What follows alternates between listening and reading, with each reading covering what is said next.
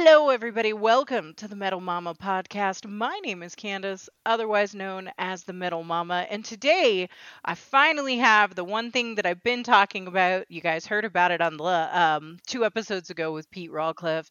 We finally got a lady in metal here, and I'm going to let her introduce ourselves. Hi, I'm Charlotte Bickler. I'm the front woman for uh, Terminal Dusk from Portland, Oregon. We are technically a female fronted symphonic metal band, but honestly, we have like a lot of prog rock influences and you know metal influences, so it's kind of hard to put us in a box. I love that though. That's great. And you guys were you guys are new on my radar. So you were introduced to me through um, a Discord server that we all share. Mm-hmm. And that was like how I first heard of you guys. So tell just kind of like give everybody a little bit of whatever info you want to give about your band. So it was kind of a weird situation how it came together. We were really born of the pandemic. just, oh, nice. Right. Suddenly having just a lot of time on our hands. and uh, Matt was actually, he's the founder of the project and he's like the one that came up with the name and all that kind of stuff. Mm-hmm. He had gone through a few singers trying to find, you know, exactly what he was looking for and was kind of struggling with that. I was with a completely different project. Um, I'm not sure if you know what Mass Effect is, but it is. Yes my favorite video game series of all time. I had mm. written a song with this other project that was based off of like the storyline of Mass Effect. Mm-hmm. And we had gone to a studio, hired an engineer, hoping to get that track released when the Legendary Edition came out. Mm-hmm. But like the guitarist never recorded his parts, so that song never, yeah, like never left the ground. And we spent money like on studio time and stuff.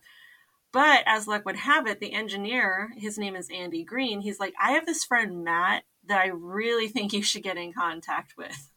Oh. Yep. So that's how we joined forces and we started doing stuff, just the two of us, for quite a while.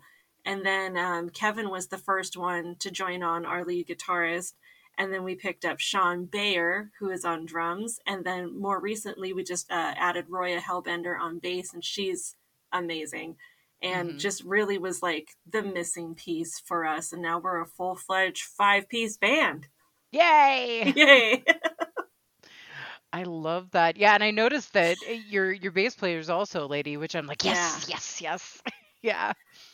And uh, we definitely like bond over the nerdy side of things, so that's fun too. Yeah, you and I, you and I have already bonded over that very quickly on Discord. We're like, oh wait a minute, we're we're now friends. we're nerds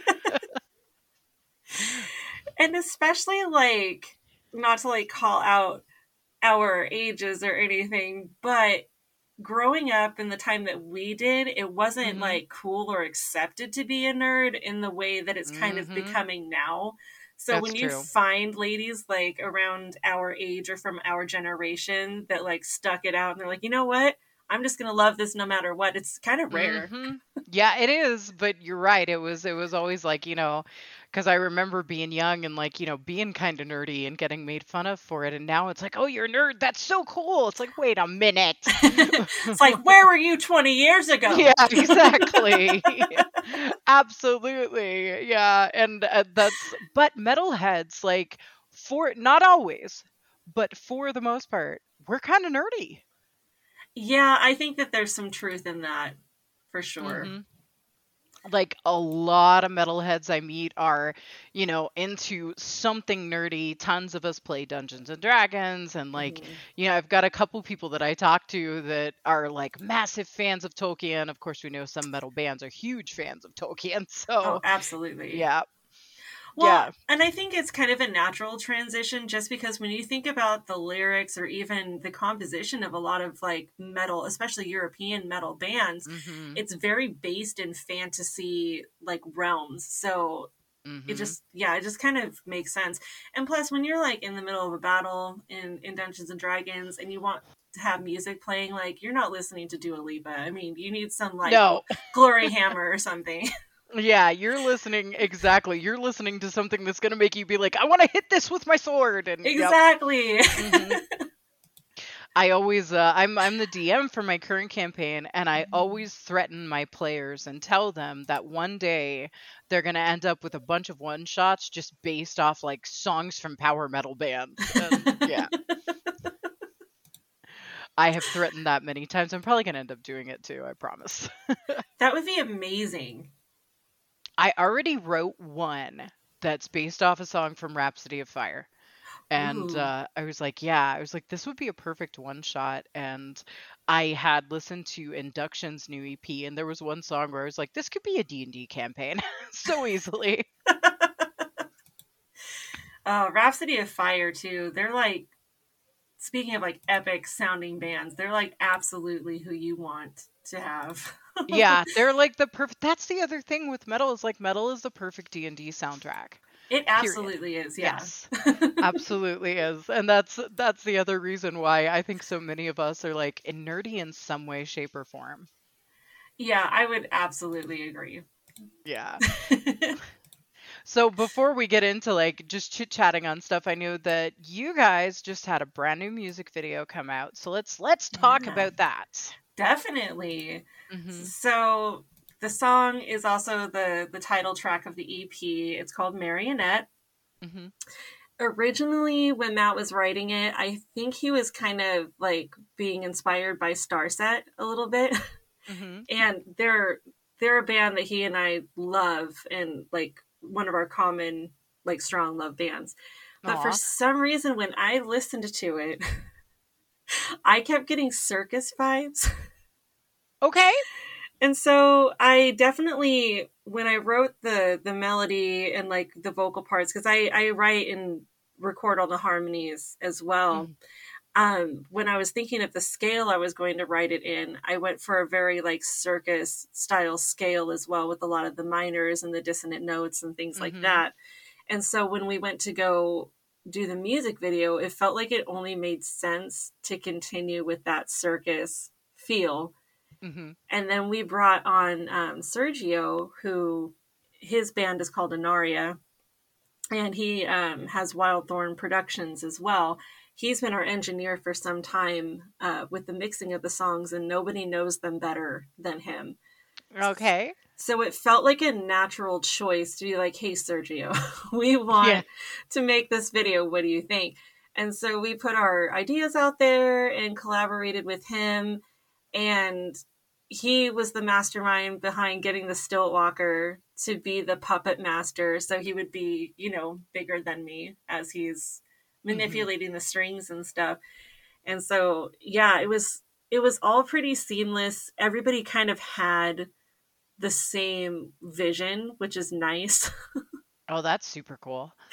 right? And so, because you know we are an independent um, band and you know financing ourselves and everything, we we definitely hired Sergio and paid for him to come out, but um, we ended up filming in a uh, a warehouse. Uh, I almost said studio, but it was not. It was a warehouse, and um, Oh, hey.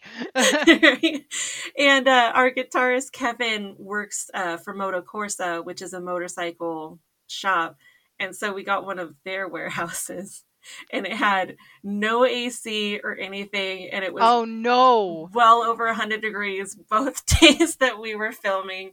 You had people going out to their cars just to get like the AC going, and you know my makeup was melting off. I was just gonna ask, like, how did you handle that with not just your makeup but your clothes too? Because you're like wearing a corset and everything. I know. It was uh yeah, definitely a lot of water, a lot of trips Oof. out to the car for the air conditioning.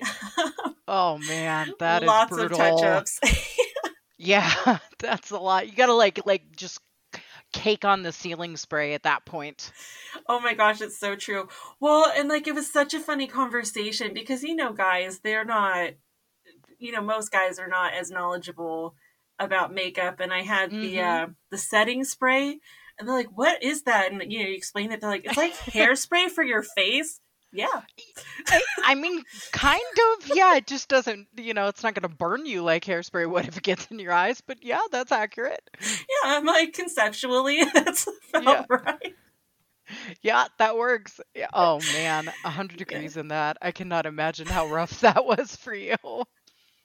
Well, and I mean, it's not like you know the guys were in much you know more breathable clothing than than yeah. we were so everyone's got their their jackets and you know their their leathers and stuff and so mm-hmm. so it was yep. definitely an interesting uh, situation for all of us i was i was actually just going to bring that up and be like that's actually pretty brutal for the entirety because it's a metal band which means you've got your leather and the whole nine yards and none of that is great for 100 degree like sweltering warehouse filming no and poor sean you know we we were playing the song um live. Like some people pantomime it i think but we like mm-hmm. just went for it. And like sean's playing the drums which already like works up a sweat anyway. Oh yeah. So we're like you okay back there? It's like you know like dousing him in water in between takes. Like you're fine man. It's cool. We probably should have been. Yeah.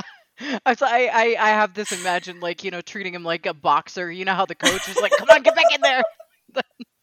yeah, exactly that's kind of what just popped in my head. I was like, that probably happened. And now it did in my head. Yeah, I think that becomes canon now. I'm so glad you understand what head canon is. oh, absolutely. I think you have to being a gamer. Like you have to fill in the blanks sometimes. Mm-hmm.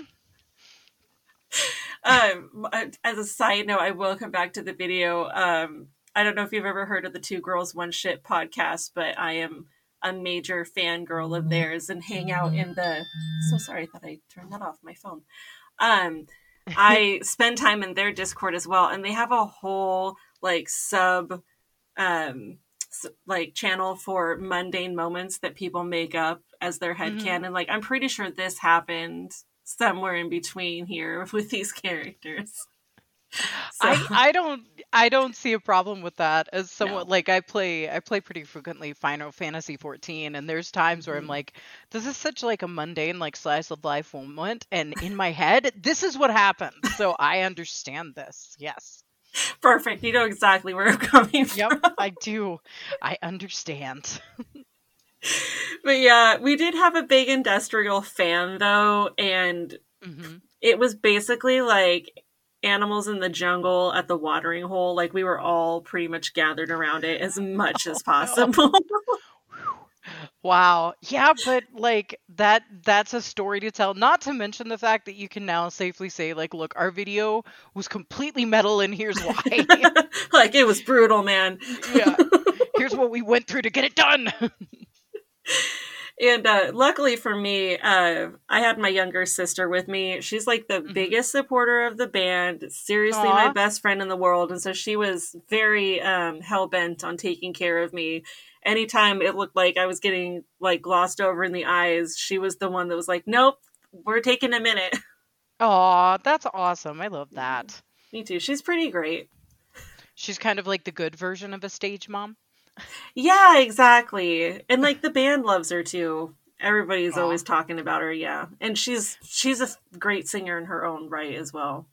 Oh, that's super cool. I love that. I uh and I know that you guys not and just for anybody listening guys, the link for the music video will be in the show notes. Don't worry. If you haven't seen it yet, you're going to get your chance. But you guys also are playing a live show like tomorrow, I believe. Yeah, tomorrow night. Um so if you're in the Portland area, come to it's called the 6 Music Venue. Um it is attached to a bar that's called the 6 Below Midnight they're the same entity, but they have two different names. But yeah, that's going to be tomorrow. I believe the doors open at seven. So nice. yeah, if you're in the area, please come check us out. We're playing with uh, three other really cool bands. So Sweet. And I will uh, I will also utilize the Googles and find links to that venue too for anybody that wants to check it out. Absolutely. They have an event page uh, for us there too. So Sweet. That's yeah. awesome. I love that. That like I was um eh, eh, you know like here we have a local metal scene too, but um it's not very heavy on like the symphonic or the power metal here. You got a lot of speed, a lot of thrash, you got some death metal thrown in there too. Um yeah. Uh, yeah, but you don't you don't see a lot of symphonic or power metal out of Denver. And honestly, the bands that we kind of align ourselves with, they're as close as we can get, but mm-hmm. we don't have any other true like symphonic metal bands around the area either.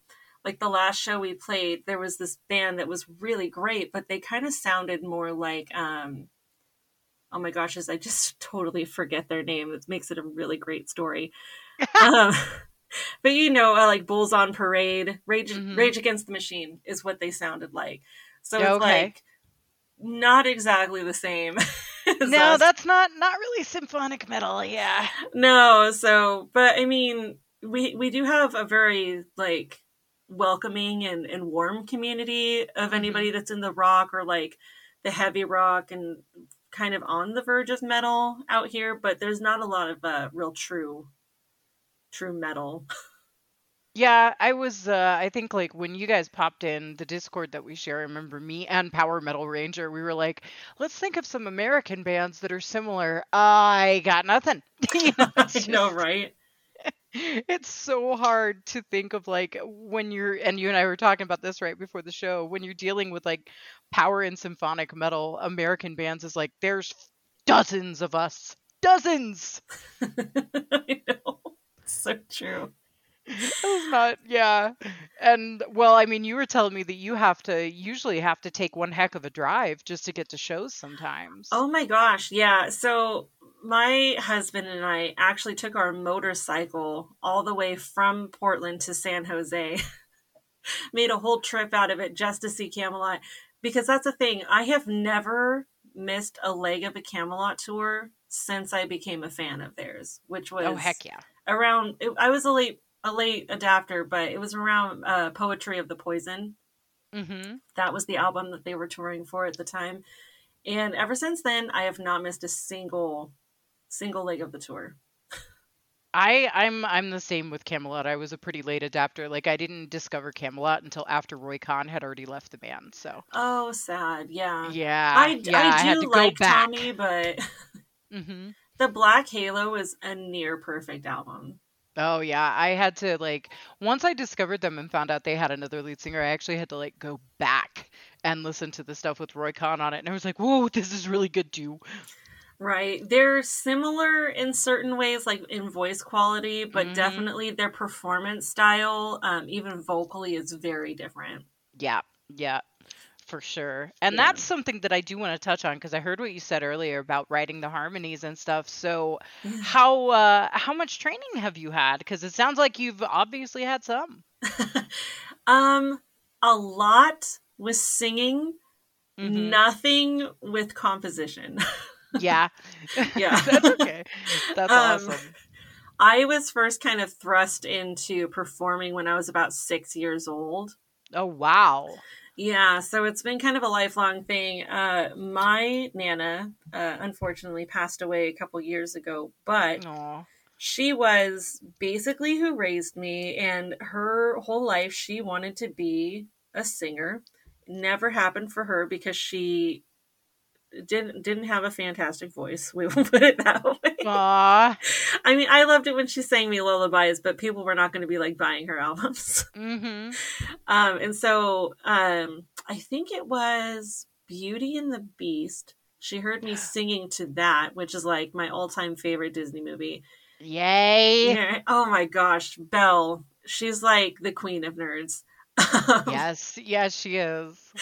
But so singing along to her stuff, my Nana could hear, even at five or six years old, that I had a tonality that she thought could very much be molded. And just she started training me herself because I'm not sure if it's common like around everywhere, but out here, you can't start taking vocal lessons until you're, I can't remember if it's 10 or 12, but it's one of the two. Uh, nobody will see you before then. I don't remember how old I was, but I remember I had to wait a little bit too because I was about five or so, and okay. they told my mother and my parents to like, yeah, you gotta wait. So I don't remember how old, but yeah, I know you do have to wait a bit. Yeah, and it's been so long now. I'm like, I can't remember. Yeah, like, I have somewhere no around there. Yeah, this was in the 1980s, y'all. I don't know. right, and so like, so I had to wait a little bit, but until then, she trained me. Um, I was in all the the stupid pageants and like talent shows uh-huh. and stuff. Like I never mm-hmm. did like the crazy swimsuit competition stuff when I was a kid and all that. So okay. was, she wasn't like that crazy.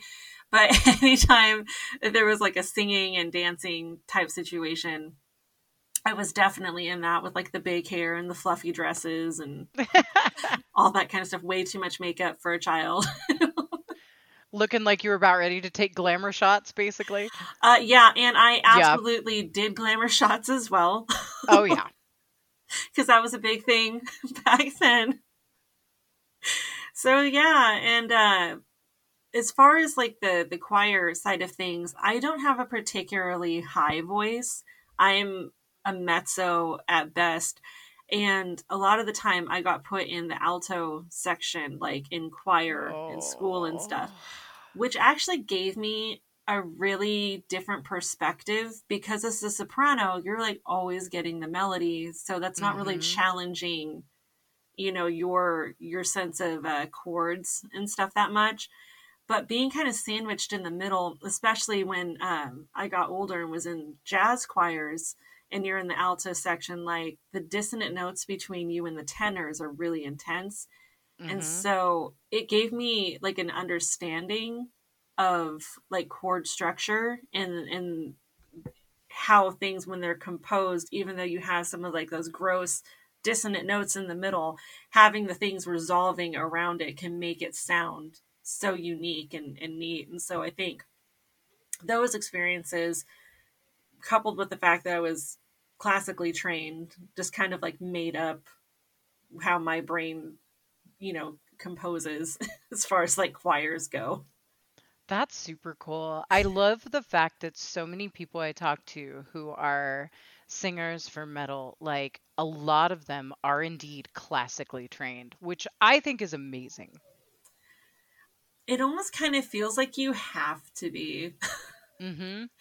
Just because, like, when you think of like I mean, uh, because we were talking about him earlier, thinking of somebody like Fabio Lione, the, yes. the notes that he holds out and the amount of control that he has in his vibrato and like the dynamic changes that he can do where he can start off with just like a really soft note and hold it so long till it gets so powerful and then back it mm-hmm. off again that kind of control doesn't happen unless you are classically trained yep that's true. That's very true. And even when you're thinking of, you know, the females, because there are some seriously, like, in my personal opinion, anytime I hear a female fronted band, every one of them, including yourself, like, there's some power behind your all's voices. And mm. you can't get that without training unless you're uh, Sharon from Within Temptation, never had a okay, day of well, training there are, there, life. There are exceptions. There are exceptions, right? And she's just so fantastic. It's like mm-hmm. how. yeah, there are definitely exceptions to that rule, but for the most part, it's like it's like there's no way you haven't had training to get like you know that level of control and and hit those freaking notes too. Yeah, it's totally true. mm-hmm. I it's one of those things where like I listen to a lot of those female front I mean obviously it makes sense, but I listen to a lot of the female fronted yeah. bands as well and there are definitely takeaways that you know I adapt from from pretty much all of them. Like I love um Charlotte the original uh lead singer from Delain and I was mm-hmm. I backed her Patreon for a long time during the Aww. pandemic, and like I just there are lots of things about her voice, like emulation. I think kind of sounds like maybe not the right term, mm-hmm. but mm-hmm. stylistic things that I would never have thought to do until I heard her.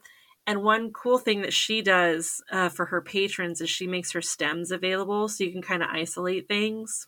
Oh wow. And, and mix them if you want to. But for me, I just used it as like training. I, I think that's super cool though that you're like, oh wait, I'm going to use this as a tool. well, I mean, uh, you know, it's one of those things where it's like I have it, so right, right, yeah, might as well that makes plenty of sense but i still like you know i was i was saying not long ago it's not that you know sure yeah you can name uh female metal singers but when you look in the scheme of things and you make a comparison there's not a lot no, not really. Well, and unfortunately, that's not just metal. That's across the mm-hmm. board. Yeah, it is. Somebody had told me this before. Um I, I wish I could remember who was telling me this, but they're like statistically, there are more women that have the ability to sing than men. It's more common, um, scientifically speaking, for women to be good at singing than it is for men. But if you look at the music industry, there's an overwhelming amount of men that become famous over women or successful over women. Not that I'm doing any research on this, but I could believe that. I, I truly I could, yeah. Yeah, well, I mean, because I can't even. I was a choral instructor that I had at some point. He's like, "Well, you know, a female singer, they're a dime a dozen. It's those men that are the diamonds in the rough." Oh, huh. yeah. Um. Thanks. I guess. He's like, like he sure wow. knew how to make a girl feel special. yeah. Thanks for uh. Thanks for the compliment on my voice, there, buddy. What a right. That's not okay that I I could believe that. Yeah. I could yeah. definitely like like I said I haven't done any research on it, but I could certainly believe that for sure. That, you know, but when you're dealing with metal, it feels like I mean, yeah, sure there was like one female I can think of kind of early on with the sort of like, you know, power and symphonic metal sounds that we know today. But other than that, when you're looking at most of the pioneers of that sound, they're like they're male fronted bands. Yeah. Mhm. Well, and even with our style, I've I've said it to other people too. I feel like we are more similar to like Kamelot than we are to like symphonic metal bands, you mm-hmm. know, traditionally. Because when you think of Nightwish, are you thinking of Epica, those are definitely the more traditional, like um, you know, female fronted symphonic metal. Sure. And I don't feel like we really necessarily fit in with them but maybe more like Delain. Delain would be a good, ah. um, yeah, style similarity, I think. But they're not, even though they technically are considered symphonic metal, they're not really either. I don't know. I consider them kind of genre crossers, just like a couple of others. Yeah. Yeah. Yeah, I wouldn't. I wouldn't full on throw Delain into symphonic. No, I would personally. That's just my opinion, but yeah, I would kind of be like, no, that's a little more on the like genre crossing, sort of experimental side of things. Yeah, I would say so too. Mm-hmm. But like as far as the composition wise goes, Matt incorporates a lot of orchestra in our music, which makes us a little bit more symphonic. But we don't have any mm-hmm. opera, so it's like we're not really traditional in yeah. our sound. So yeah, it's it's difficult. so you're just doing what you want for your own sound, right? I mean, don't get me wrong. I can sing in opera. i am classically trained, but mm-hmm. it's just not what we collectively want. Sure. Yeah. Yeah. Yeah, I mean that's like it's not not that I'm saying anything against any band that does that because obviously I like a couple bands that do that, but sometimes it's like when you're dealing with especially symphonic metal going like straight in that genre and female fronted, you expect to hear that. Yeah. Mhm. Like you expect to basically hear Nightwish all over again. It's like but it doesn't have to be that way. No, and in the future we might dabble with it a bit. Um, I I know that Within Temptation has changed a lot over the years, but even with them adopting more of a poppy sound, every now and then they'll still put like a bridge in, or Sharon will end the song in you know a big operatic finish, and so we're not opposed to doing something like that, but you're coming from us, you're never going to hear like a, a ghost love score mm-hmm. where it's majority yeah opera. and that yeah but again like i love that because you guys are sticking to like this is our sound and this is what we want definitely. It's kind of kind of empowering. And it's that's amazing. That's something that i mentioned on another episode as i said i feel like and maybe you can feel free to completely disagree with me. We can debate it if you want. It's cool. Okay. personally though i feel like those of us who are women that are really into metal i'm like i feel like metal kind of gives us the ability to be a little stronger you know?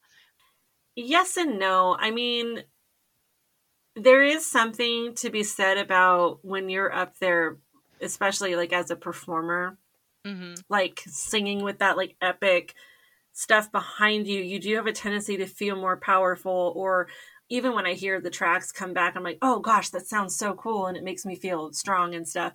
Mm-hmm. But um, there is a real toxic side to being a female, well, anywhere, but in metal because yeah. you are expected to look a certain way. And if you're like a little heavier, you know, there's definitely comments made about that. Or like, I have definitely had comments, not with this, I was in a, a project before this. And um, we were looking to get signed by a label, and they wanted to put it in the contract that um, they needed to have more control over my wardrobe because I wasn't like exposing enough and women should be more sexual, basically. Oh my god. Yeah.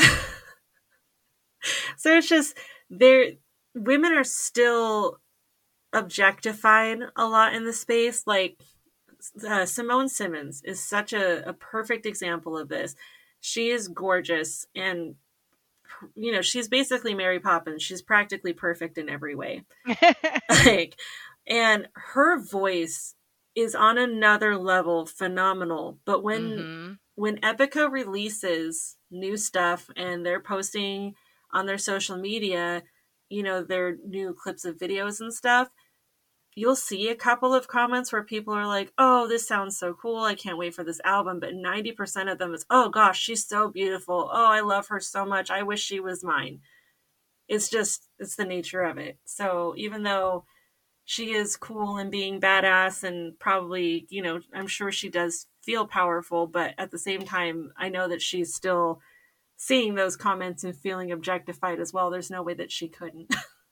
That's so it's so interesting for me to hear your perspective on this because obviously I don't perform, you know, I'm not in a metal band at all. So right. hearing your side of this is absolutely not just fascinating but eye-opening at the same time. Yeah, it's a it's a weird world.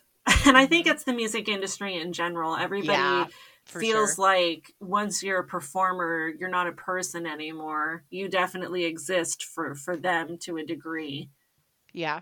Yeah. Yeah. Yeah, and see, like when it comes to music in general, like on the industry, well, I do have training for singing. I have always kind of ended up sort of behind the camera on things, you know, on the business side of things. And so I have seen the experiences some female performers have had, but they're not experiences that I've ever had personally. So, right.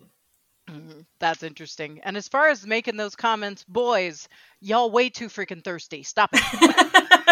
I'm like, I get it. I'm attracted to her too, but I don't go on there and say that. yeah, no, I'm not gonna go, you know, and I've seen plenty of female singers where I'm like, this woman is absolutely gorgeous, but I'm not gonna go on Instagram for their new album and be like, wow, she's amazing, you know, like that kind of thing. Exactly.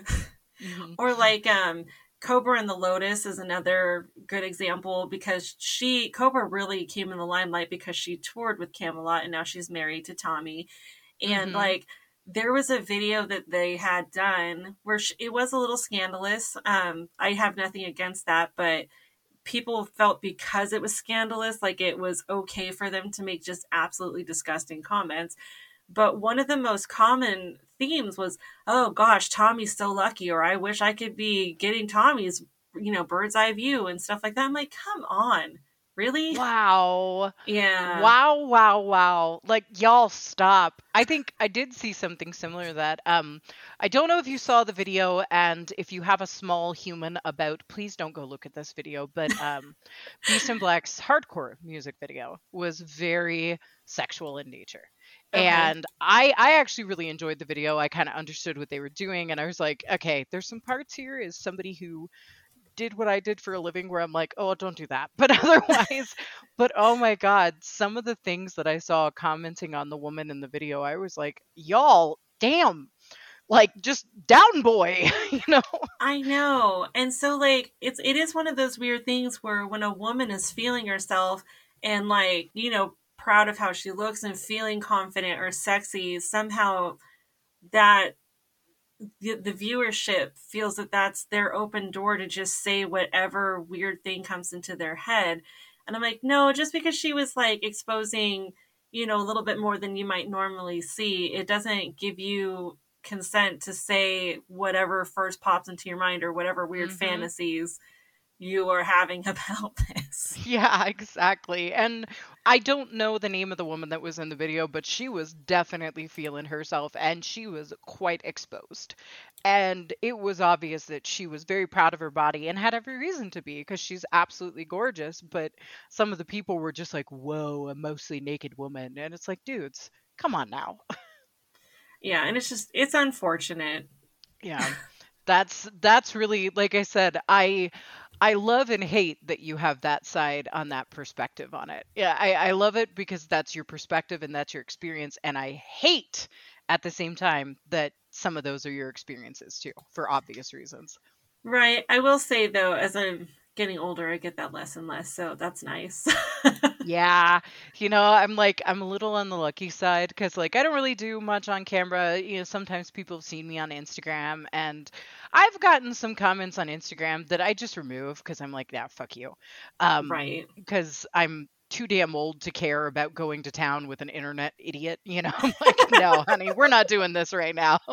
But you know, being 41 years old, like sometimes people are like, oh my god, you look like blah, and I'm like, oh, just shut up.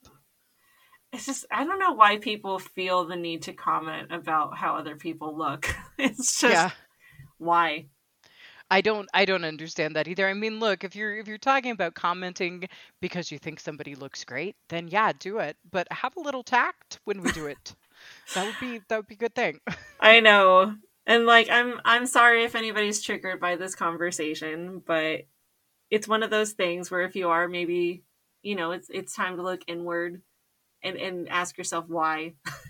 yeah, I mean you. that's that's true. Yeah, if this conversation bothers you, if you're like, oh, this is just a bunch of women bitching, well then maybe maybe it's time to just chill and be like, huh, why are we bitching?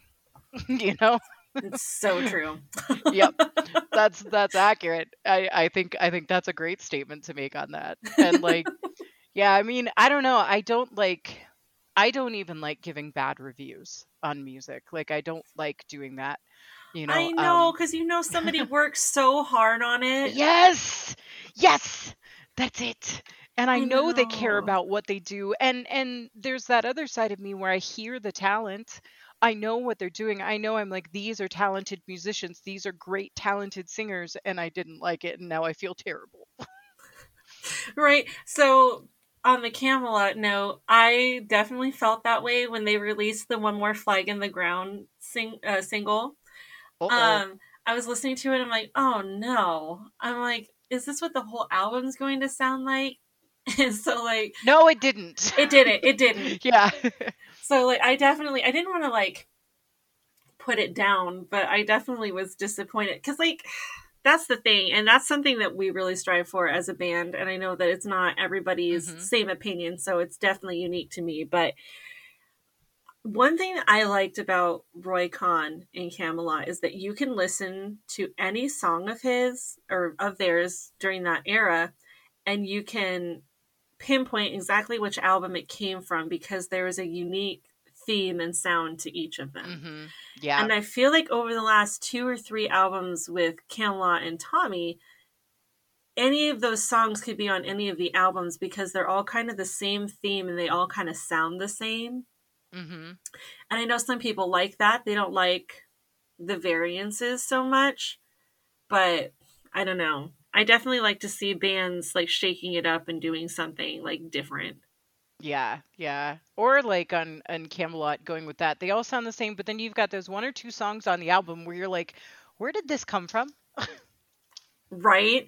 Or mm-hmm. it doesn't yeah, it doesn't quite fit with anything else. Yep. Yep. I get that too. That was uh, I, I reviewed their latest album when it first came out, and uh, I actually liked "One More Flag in the Ground," even though like I know what it was written for. At that time, I was going through a pretty messy divorce, and so mm. yeah, I was like, man, these lyrics are really speaking to me right now, so I'm here for it. But there was a couple songs on the album that I was like, what? Where did this come from? like, what is going on right now, y'all? See, and I I, am wondering like which which ones were kind of that way for you. Were like, what, where did this come from? Um, so the track with Melissa Bonny on it was the one where I was kind of like, this doesn't fit. And I oh. forgot the title of that track, and now I'm gonna like genuinely pull it up right now and look it up because uh, that is one it, is it New one. Babylon. Yes. Yes. See, that one it. I loved right away. It felt a little more like Epica style to me mm-hmm. in the beginning, but I also really like Ad Infinitum, so like it kind of I do too. It kind mm-hmm. of had their essence as well, so I thought that was really cool yeah. as a collab. My mm-hmm. favorite song on the album is uh what is it, Midsummer's Dream. Midsummer's Eve. Yeah, Midsummer's. And Eve. I'm only saying that because I'm literally looking at the album right now. So. Right, well, and I'm like a dork, and like I'll remember if I'm singing it, uh, even to myself. I'm sitting here, I'm like, you know, mm-hmm. singing it to myself. I'm like, what is it? Yeah, I can sing it to you. I can't tell you the title. Yep. but that's probably my favorite song on the mm-hmm. album, actually. Uh, and I love um, Opus of the Night. That one's another phenomenal yeah, track. I was going to say Opus of the Night was an amazing track off of that. And yes. I mean, overall, like, I did not give this album a bad review uh, because it wasn't bad. It's very good. But there were a couple songs where I was kind of like, what, what are we up to? Um, yeah. And then last episode, uh, Temperance came out with a new single. And mm. I even, like, I'm still cringing saying it because I didn't like the single. And, and I feel so bad because I love Temperance. They're so good. right? Well, Matt and I just had like a pretty in-depth um, conversation about how we feel about it's not really an album it's kind of like their teaser mini album from within mm-hmm. temptation the bleed mm-hmm. bleed out he does not like it he at all. Oh no! And i'm like oh my gosh i'm like what are you talking about? I literally cried over one of the Aww. songs. And what we were realizing is he's listening to the instrumental side. And for mm. me like the sound of it okay but i was so captivated by the lyrics and sharon specifically. We were basically listening to two different albums Oh, so, see, that's yeah, that's it. Is like you're listening. It's so interesting, and you know, I think like it's funny because I've been reviewing music for a really long time, and sometimes people look to you to be like, well, what's your opinion on it? And they right. actually take it as like, oh, well, that's just what the album sounds like. It's like you do realize that this is just what I think, right? Like I'm not. you you should still go listen to it because you may not agree with me. well, and that's the thing is that everybody's listening to it with different ears, and while mm-hmm. while sometimes it might make you sad when you don't particularly care for or resonate with a band that you really love and you feel yeah. bad because you're like I wanted to love this. Yes, I do. it's one of those things where you know like like you were saying somebody else could come in listening to it with a different perspective and feel completely differently about it. Yeah, and that's that's true. I mean, uh, Serenity just recently released a new single with Roy Khan on it, actually, and I love it. But a couple people I know were like, "Nope, didn't like it." I'm like, oh, "How dare you?" You know, like that kind of thing. I'm like, he can do no wrong. yeah, Stop no, it. no, and and neither can Serenity in my eyes either. So it's like, no, you like it. You just say that right now. I did see a post on the the Roy Khan fan page on Facebook yesterday saying to listen to it. I haven't been able to yet because as it's previously mentioned, I have a three year old that's constantly screaming at me. But you know, it's okay. It doesn't last much longer. I promise you. I've been here. It does not last much longer. like trying to listen to anything, I'm like, well, I heard half of that, maybe. Yeah, I uh, I I had uh, I had a hand in raising two, and I can see that um, boys at that age can be a lot louder than girls at that age. Oh, for uh, real. Uh, but then it switches. Then it switches. Hmm. So it's okay because he's going to get quieter soon, I promise. One thing I hope he doesn't lose is like I had mentioned this in our our private conversation on Discord, but he actually loves metal. And yeah. he's actually like a really good growler. I'm super jealous because Dude, it's not yes. something I can do. Yes. I'm like, please don't lose this. I am like, love I, that. I hope this continues to be your life. Like, maybe be quieter in every other aspect, but please continue to do this. That is so cool. You gotta like take a video of him trying to growl or something. That would be like everybody would love that. oh my gosh, it's so true. It was so funny. Um, I was doing laundry one day and he likes to help me, and then suddenly he stops and he, he, he likes to drum on it mm-hmm. on the washing machine. But suddenly he stops, he looks at me, he starts hitting it really fast and just just like the the I can't even pretend to do a growl, but Mm-hmm. you know, just pretend. That's what he did. I'm like, oh my gosh, are you kidding me right now? Awesome. I love that. I love that. Like you said, you said earlier, you got to start him young. You know, so true. When he was about three or four months old, I would have music on all the time, and mm. Ghost Love Score came on while he was in the middle of a tantrum and just screaming. Uh, I guess that, I guess at three or four months old, you can't really call it a tantrum, but he was having a bit of a meltdown. He yeah. stopped and he listened to almost the entire song and then fell asleep. Oh wow! I was like, "Are you kidding?" And so then we started playing that song all the time. I know that song inside and out at this point, and I'm pretty sure that Nightwish probably got like a huge spike in their Spotify plays that, that track. Yeah, yeah. exactly, because it was constant. Anytime we were having a problem with him at all, we would put that song on, and he would just be lulled to sleep. I love that though. Yeah, but you know what? Her voice could lull you to sleep. Oh my gosh, it's true. Yeah. Hmm She's got that beautiful, soothing quality. So I, I could see that putting a, a baby to sleep for sure. Right. And then, like, I can never actually pronounce their name correctly, but I had told you also, I think it's Eluveitie. Oh, yeah. I've got nothing on pronunciation with that one. Right. I'm like, I have no idea. But there's that nope. song, I think it's pronounced Inis Mona. Mm-hmm. He loves that song. Aw. That's another one that will like just calm him. That's so cool. And she's she's got a great voice too. Now she can she yeah. can belt it, but at the same time she can get nice and soothing as well. So I could see that. It's true. I love that though. That you're like uh, whatever lullabies. No, we're doing metal. I know it's so true. That's the same. I was telling you. My uh, I'm not going to go too into it because he didn't give me permission. But my roommate has a three year old, and uh, he's a guitarist, and she's got like you know her little drum set, and she was saying earlier today that she just had to dance. So I just like threw on a playlist. So here she is like dancing around to like you know Rhapsody of Fire and Bloodbound, and I'm like, this is amazing. You're like, yes. Mm-hmm she likes metal though like she she knows what metal is and she does she enjoys it I think that most people probably would if there wasn't such a stigma around it. Yeah. Yeah. Yeah. I think my mother does not. I haven't found one yet that she likes. She's trying. Aw. Yeah, I keep like sending her a little bit here and there because she'll always be like, "All right, well, let me hear this then," and she's like, "No, didn't like that either." I'm like, "Ah, come on, mom." So, so we're working on it. my mom was really really young when she had me like 16 mm-hmm. years old young.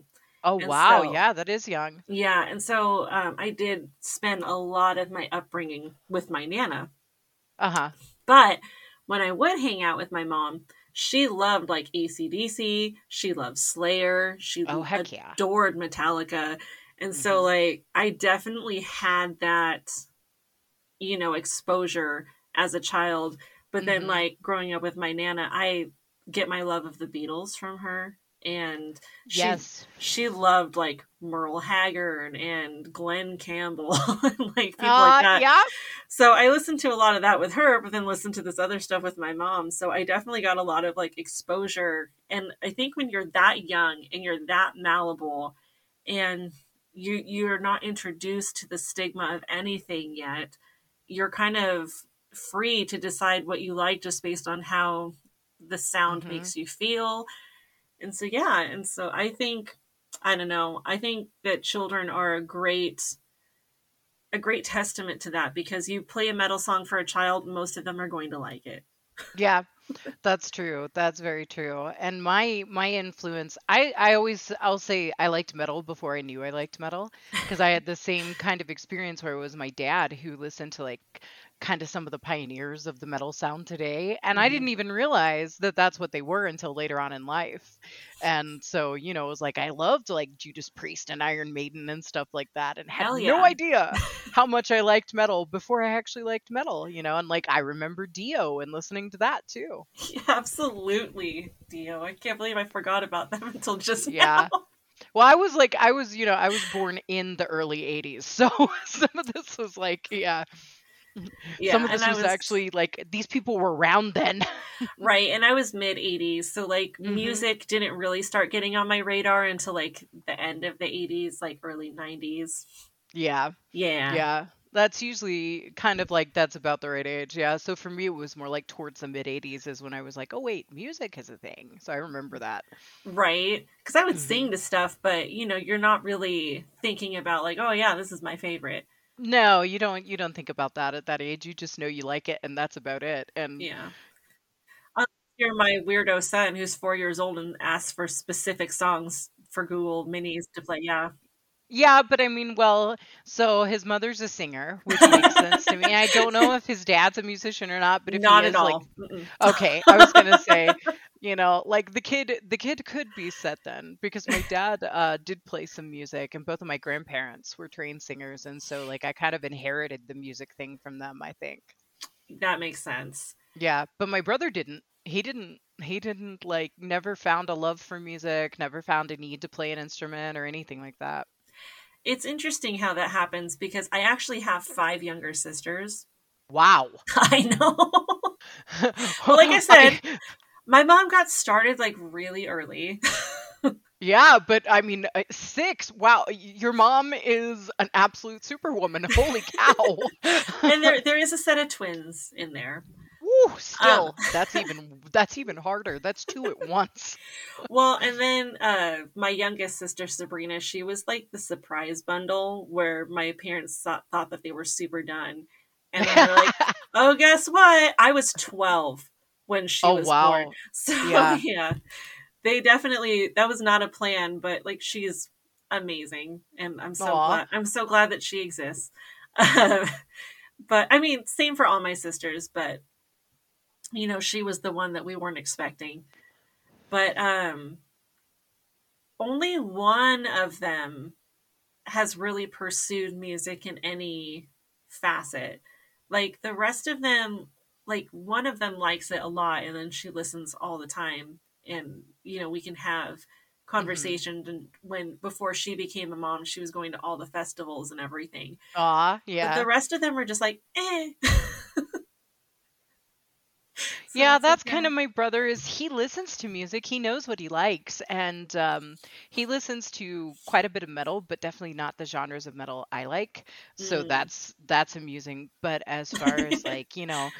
Talking in depth about music or whatever, he and I have never been able to do that either. So, I have the one sister that I can talk to in depth about music, but our tastes are very different. yeah. Like, as we're my favorite bands, you know, we've had conversations about that already, but like her favorite band is Panic at the Disco. Oh wow. yeah. Yeah, that is different. right? And she listens to like a lot of Ruel. Mhm. And so it's it's just one of those things where I'm like, I can see the value in those things. Um, I don't hate them, but they're not things I'm going to seek out or analyze to that degree. Yeah. Yeah, no, I'm not. I'm not either. I mean, like, I remember hearing Panic at the Disco kind of like the earlier 2000s when they first came out, and I was like, well, this guy's got a good voice, but other than Right. that, that's kind of all I thought. Yeah. I there's one track of theirs called Nine in the Afternoon that Mhm. I love a lot, but it's because it reminds me of the Beatles. Okay, that makes sense. Yeah. I have not attached to anything else. Yeah, I'm not not really like I I I have joked with people they're like, "Well, what kind of music do you like cuz I like this?" and I'm like, uh, has it been considered mainstream since 1995? In that case, I haven't heard it.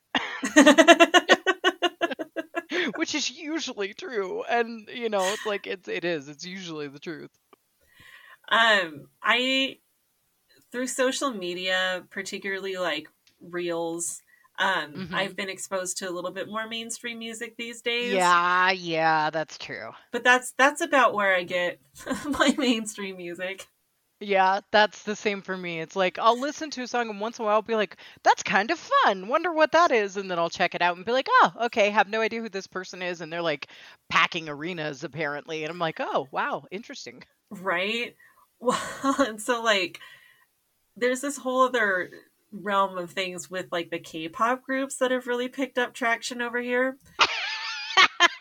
And I'm going to go see a concert with my sister because that's another thing that she's super into. I have no idea who these people are. She just doesn't want to go by herself. And I'm like, okay.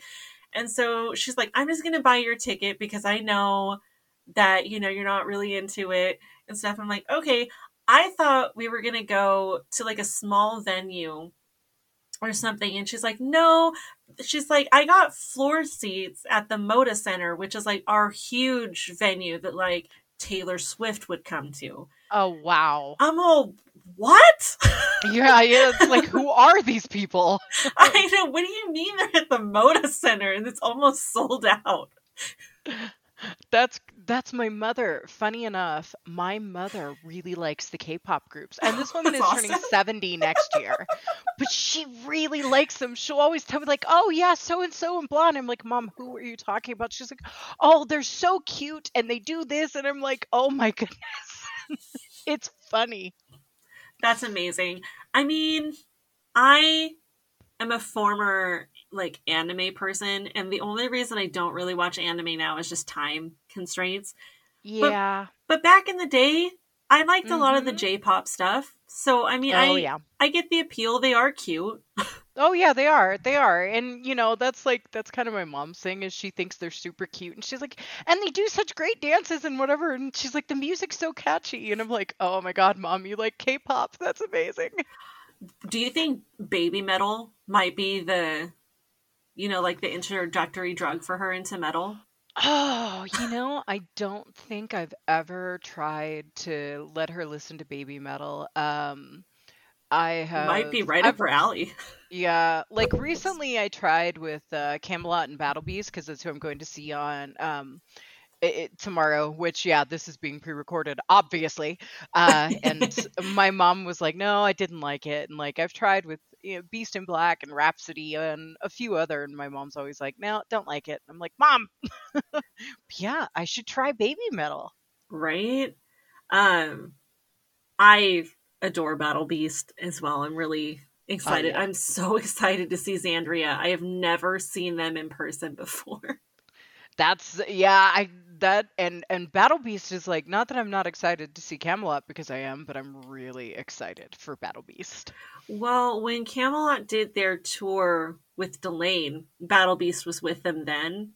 Mhm. And so that was my I had not really heard them before, and so seeing them live was my first exposure to them and I'm like, "Oh my gosh, they're amazing." yeah, they're Yeah. really good. Yeah, and I like a lot of their songs too. And um, I was told that apparently their lead singer is kind of like just as good live as you hear her on the album. Like she's got that level of control even live, and I'm like, oh, I can't wait for this if that's the case. Uh, I hope I don't set your expectations too high, but in my opinion, she's better because she's got a Oh. very powerful voice that I don't think comes through as much in the recordings. But when you're there and you can like feel like her voice resonate on the walls and stuff, it's just it's way different, and it, I like that experience better. Okay, now I'm really looking forward to this. She's so great. It's like it's it's gonna be this poor woman has such a high bar now because now like you and Pete both have hyped her up so high. I don't think you'll be disappointed unless she has like a horrible cold or something because like Okay. she is she's really fantastic.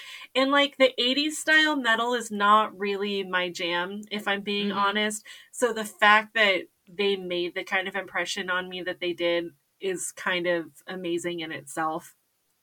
Oh, that's so, So- cool though. Yeah, I really love like that. them. I'm I'm now really looking forward to this tomorrow. and because I'm kind of a jerk, I was kind of disappointed that they because like I love Delain and I love Kamelot, and when I found out Mhm. there was another band touring with them, I'm like, mm, they're just taking away time from Delain and Kamelot. So like I already was like feeling pretty negative about them, and they still made that kind of impression on me. So oh, that's amazing. I Yeah. saw I love when that happens though. When something Mhm. like that happens cuz that happened uh, a while ago. Beast in Black played here with Nightwish. And Oh. so, like, you know, like this was Beast in Black's first time in Denver.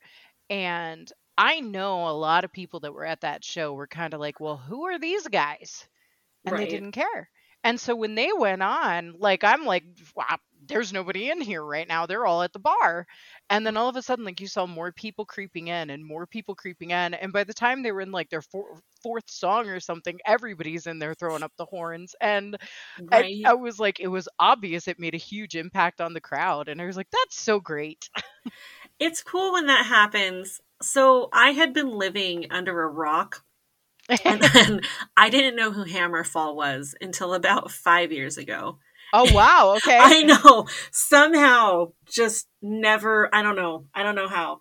It's it's really No, sad. I can I can see how that could happen. I absolutely could. Yeah. So they toured with Delain and I went mm-hmm. and saw Delain up in Seattle at I believe it was the El Corazon. And it was so funny because half the audience didn't actually know who Delain was and the other half legitimately had no idea who Hammerfall was. and you could tell because like depending on who was on the stage, like the people that like a Hammerfall had opened. And so like you had all these people that were against the stage and then when uh Delain was coming on, everybody kind of like left and moved to ah. the back and stuff. But I was in the back for Hammerfall and uh, I ended up getting into a conversation with this guy that was there, and I was like, "Oh my gosh!" I said, "I've never heard them before, but they're amazing." He's like, "What do you mean you've never heard them before?" so offended. He's like, "I don't know who these these no namers are that they're touring with." I'm like, "Are you kidding me?" so yeah. Bro, we're gonna get into a fight. I know, but you know, like you were saying, about halfway through each of the sets, like everyone was into it mm-hmm. for both yep. sets. So yeah. Yeah, I love it when that happens. And I know that like a lot of people here probably are not that familiar with Battle Beast, so I think it's going to be interesting to see how people start like packing in on that one too. Yeah, oh, and they will. They will. Yeah. I know even even my roommates like, yeah, I'd never heard Battle Beast before. I'm like, that's because you don't listen to anything released after 2000, but that's okay. Yeah, that would be make it hard to have heard yeah. them. yeah, yeah. Even even with Kamelot, like he's like, yeah, I haven't really listened to them since Khan left the band, and I'm like, oh, bro, come on now. In some ways, I can understand that though, just because of how much the sound changed. But like, mm-hmm. I feel mm-hmm. like you should at least give it a chance. I've I've been forcing him to listen. Like I've I've kind of played some of the newer singles and stuff, so he he's familiar now. So yeah, that's good. All right. Well, we're going to wrap up this show right now. And I know it seems like we can keep talking, but yeah, we're, we're at our hour mark. So. well, thank you so much for coming on. That was awesome. Yes, absolutely. Thank you for having me. Um, I'm sorry I didn't talk about my band that much that's okay. That's not, you know, like like I said at the beginning and like I tell anybody that comes on, I'm not you don't have to talk about your band. You can talk about whatever you want. That's just we'll go where we go and that's all there is to it. So that's that's awesome. This has been a very fun conversation. Yay, I'm glad. And for those of you listening, of course, like I said, the links to Terminal Dusk, their new music video, and the venue they're going to be playing at tomorrow will all be right there in the show notes down below. My name is Candace, otherwise known as the Metal Mama, and I'll see you guys next time.